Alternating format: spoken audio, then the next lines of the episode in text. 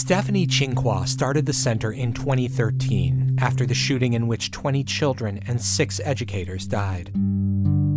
It was meant to serve both children and adults who'd been most affected. Directly after the tragedy, there were a lot of people and uh, therapies that did come to town. Everyone was vol- volunteering their services and they were all temporary. So people were coming and they were going to be leaving. Stephanie wanted a mental health care option that could last long after the temporary therapists packed up and left. The trauma doesn't go away, PTSD doesn't go away. People still suffer. People do get help and are able to live, laugh, and love again.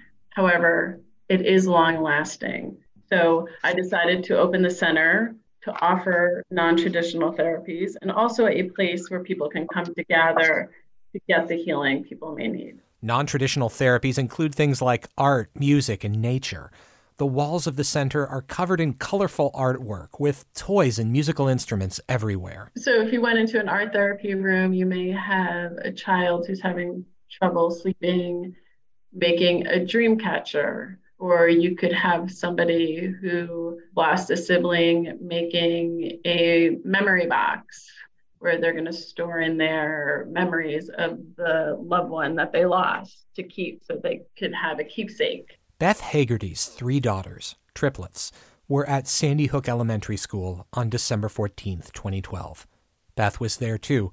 She was there for a meeting with Principal Dawn Hochsprung, who died in the tragedy. I definitely was a traumatized being. I really didn't know if I was coming or going half the time. But so I, I have made progress, and the Resiliency Center has been instrumental in that progress. My kids did um, overnight sleepaway camp, which I never thought I was ever going to let my kids leave my side after 12 14. That camp was called Camp Sea Star. And it was an unbelievable experience for, for them and, and for me. Everybody kept saying, oh, it'll be good for you, it'll be good for you. And I was like, no, it won't be, no, it won't be. But, but it was. Beth ended up taking a job at the Resiliency Center. She's worked there as an office manager for five years, and her kids are growing up.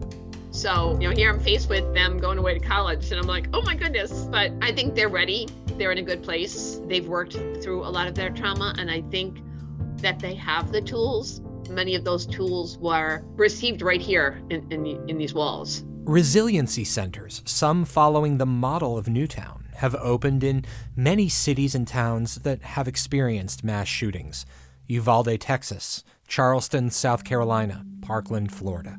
Sometimes Stephanie Cinque will be on the phone with these communities to give them advice. What kind of therapies worked in the communities? What did they do at Sandy Hook School for the teachers? What was the support? Trying to embrace how important the relationship piece is and the community building piece. And then the therapeutic piece is really secondary. You got to bring the people in, you got to get everyone to trust you. And then once they do that, the therapy will fall into place. Stephanie says the Resiliency Center was never intended to be around forever. Last year marked a decade since the tragedy, and many students, like Beth Hagerty's daughters, are graduating and going off to college. At a local restaurant earlier this month, the Resiliency Center staff said goodbye alongside parents and Newtown locals they'd helped for years.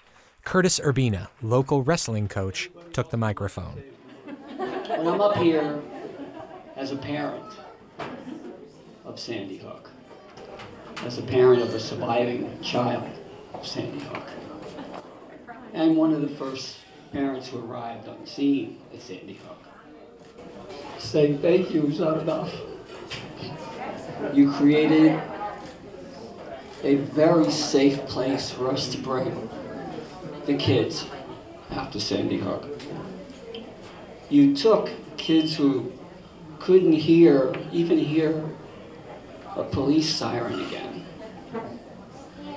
and you took them out deeper to the woods. At Camp Sea Stars, and, and you gave us back our children again. Kids who could sleep again through the night. You may be closing, but you're so deep in our soul is so deep in ourselves that you'll never be forgotten for what you did. And so, thank you. Thank you. Thank you, Curtis. Stephanie Cinque also spoke at the farewell event. I am so grounded here, and I know that everybody felt that same when they came to the center. I have people who want to come into the center just to say, I want one more time to be here. Stephanie said the Resiliency Center's physical location may be closing, but her work will continue. It took a village, and Newtown came together after 1214 and was a community. And it's strength and community, and we will continue on. So thank you. Cheers. Cheers. Davis Dunavin, WSHU News.